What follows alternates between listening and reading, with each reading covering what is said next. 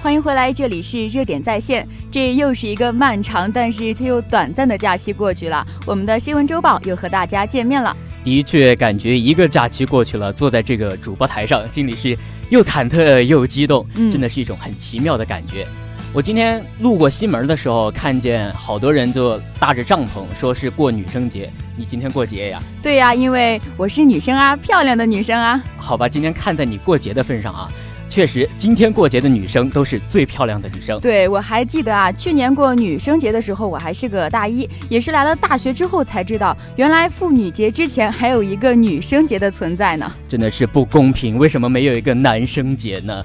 真的是不得不感慨啊，时间飞快，一个多月不见了，我身边的搭档的。新衣服是换了一轮又一轮，拜托你说谁呢？好吧，我说我。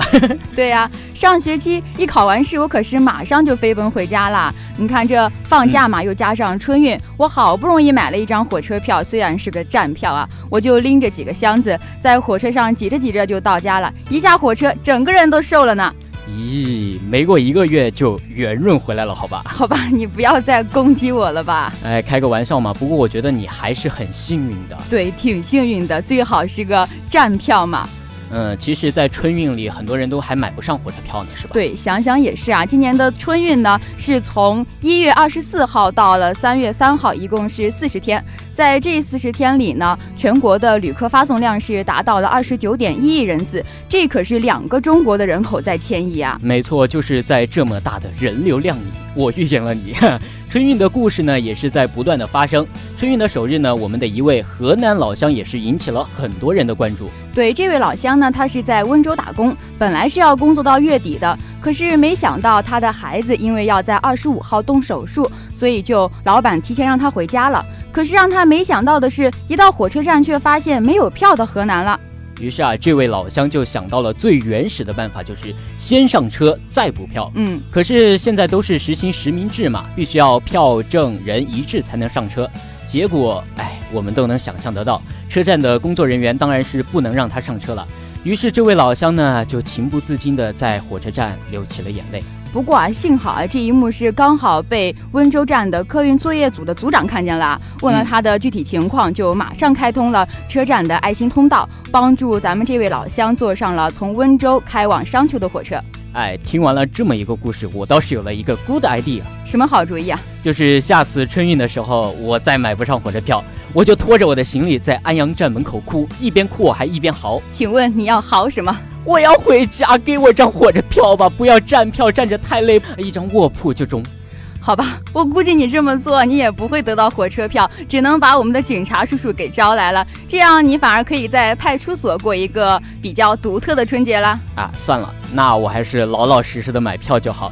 我妈一定在家给我做了辣子鸡、啤酒鸭、小炒肉、红烧肉、粉蒸排骨、炒腊肉。啊，不行不行，我要回家。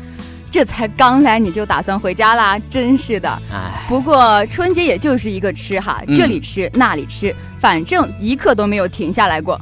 怪不得，确实看出了你春节在家吃了不少。不过给你一个忠告，夏天就要来了，三月不减肥，四月徒伤悲，五月徒伤悲，六月徒伤悲，七月徒伤悲。好了好了好了，别说了，宝宝心里苦，可是宝宝不哭。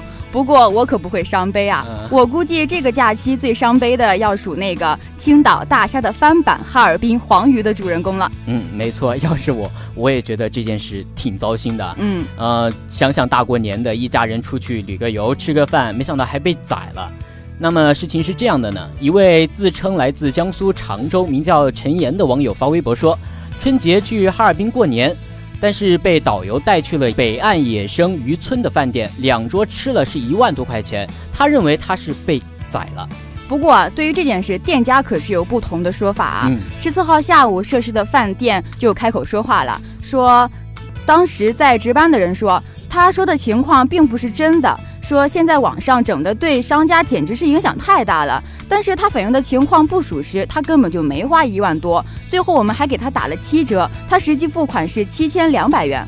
啊，其实这件事情，从消费者的角度来看，确实消费者吃亏；从商家的角度来看，商家确实也有道理。那到底事情是什么样的呢？我们也是为大家梳理了一下。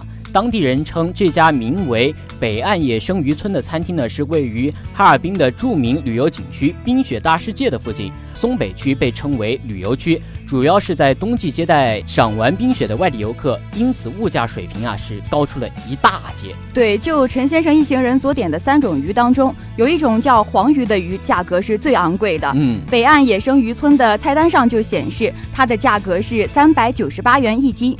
根据当地人介绍，真正的野生黄鱼是非常少的，价格也是非常贵的。人们吃到的大多数都不是真正的野生黄鱼。确实也是，哪有那么多野生的黄鱼啊？要按照咱中国人的吃的速度，那再野生的也被吃成濒危的了。对，其实这样故意调高价格的事，在旅游区似乎真的是司空见惯，对吧？嗯嗯，接到举报后呢，当地的有关部门反应那是相当迅速，很快呢，调查结果出来了。说是店家明码标价没有宰客，可是明眼人都能看得出这里面其实是有问题的。的确是这样，所以哈尔滨就专门成立了专项调查组。二零一六年的二月二十一号，松北区的天价鱼事件专项调查组就已经完成了对相关问题的调查了。